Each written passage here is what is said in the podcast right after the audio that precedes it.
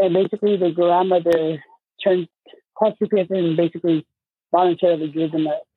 But um, question is, as far as the false allegations, what can we do to get our kids back?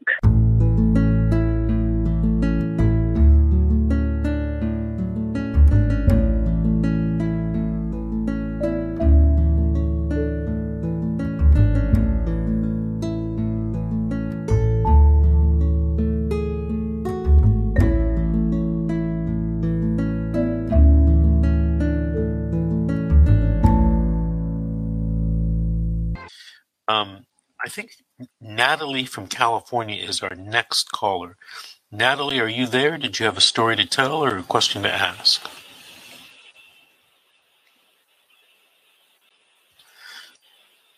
Natalie, are you there? Hi, I'm here. I'm sorry.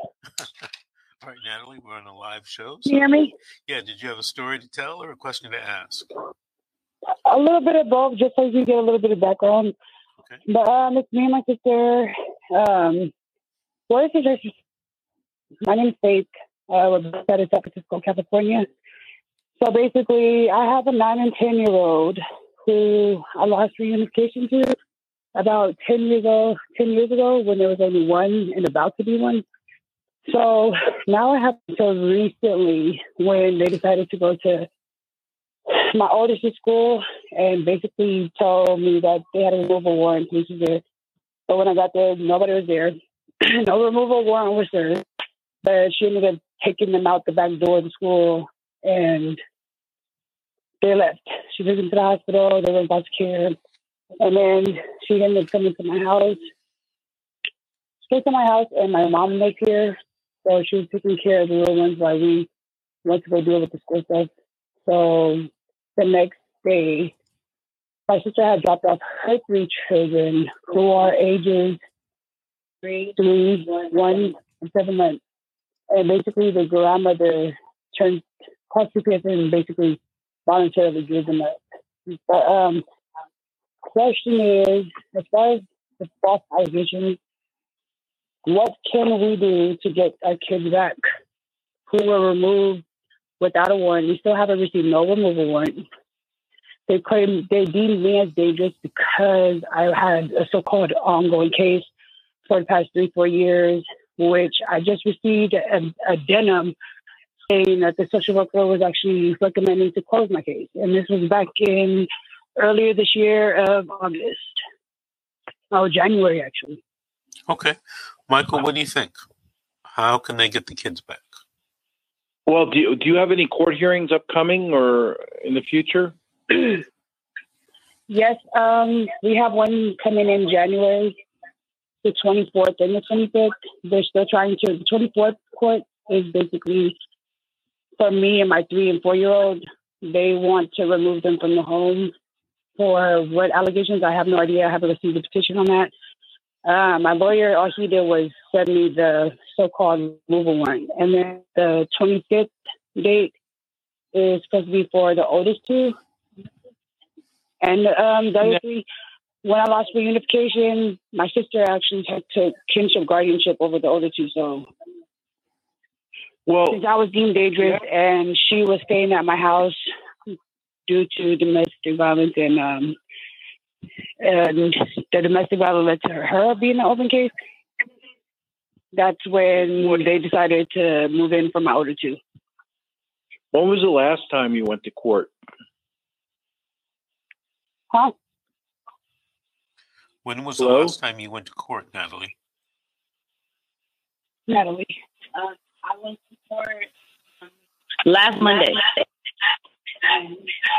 Now, was that did they call that a detention hearing? Because typically within 72 Yes, hours okay. of when they remove the children, they have to hold what they call a detention hearing. Did it? Did they? Yes, is there that was a that was? hearing. Yeah, there should have been a report with that. that- There should have been a report as to why they were removing um, the children at that time. um, Did you? My kid's father and his mother made false Well- allegations saying that I am Well, using drugs. I am drunk with my kids. And um, I was in a domestic violence shelter. and I got a better opportunity to move to a better shelter that had that has 24 hour uh, supervision. They do wellness checks at 10, 2, and 7 p.m. Well, 10 a.m. and 2 p.m. and 7 p.m.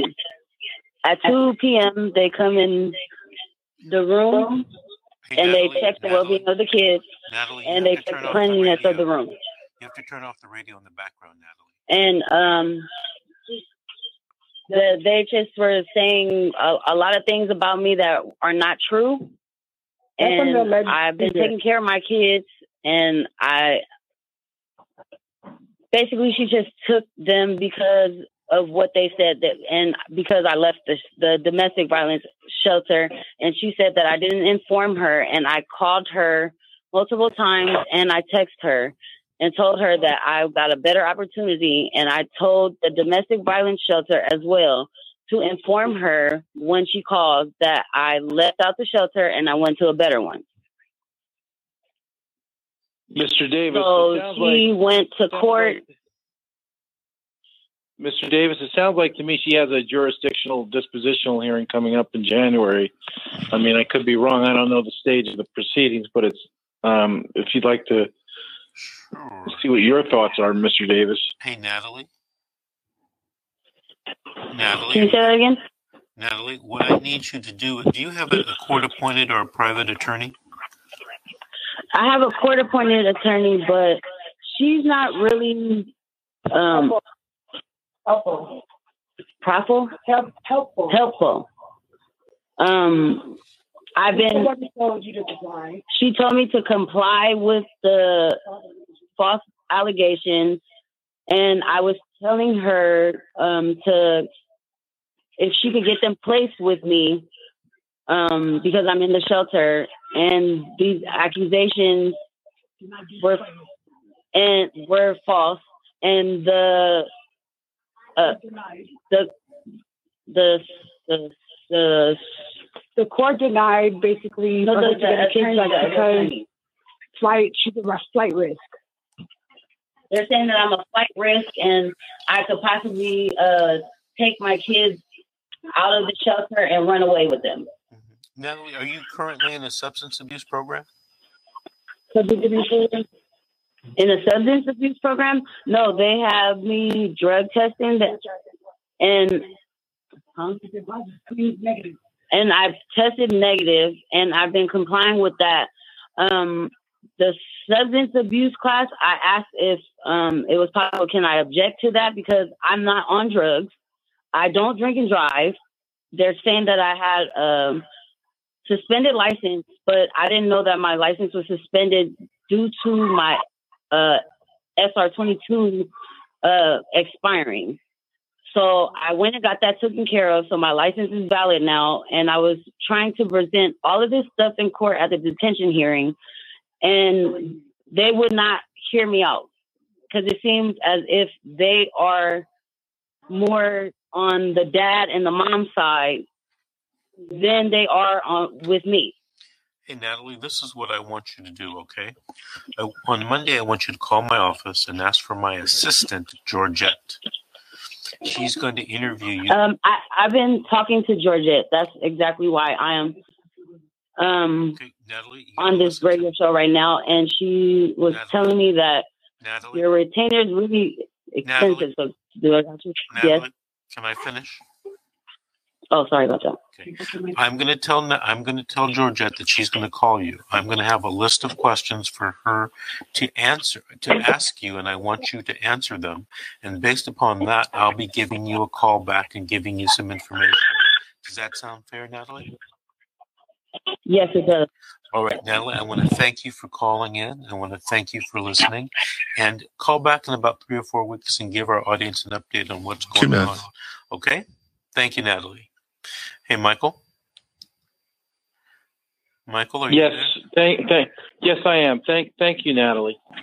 You know, Michael, I think I think you're right. I think she has a jurisdictional and dispositional coming up, and I think that she's going to um, have to get with her attorney and uh, you know come up with a strategy and plan. Sounded like that she had someone there helping her. I don't I didn't know what was going on with that.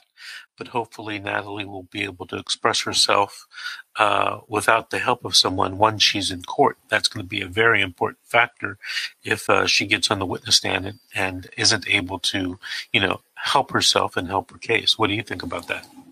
Yeah, I think uh, best thing she could do is get in touch with you uh, and your office um, this week, and um, I'm sure you can give her very helpful information and advice uh, at the very least. And I think uh, uh, that's the you know I think she's still at an early enough stage of the process to um, help herself.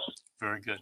All right, we're going to take a break right now. This is The Secret How to Fight CPS and Win. We'll be right back after these messages.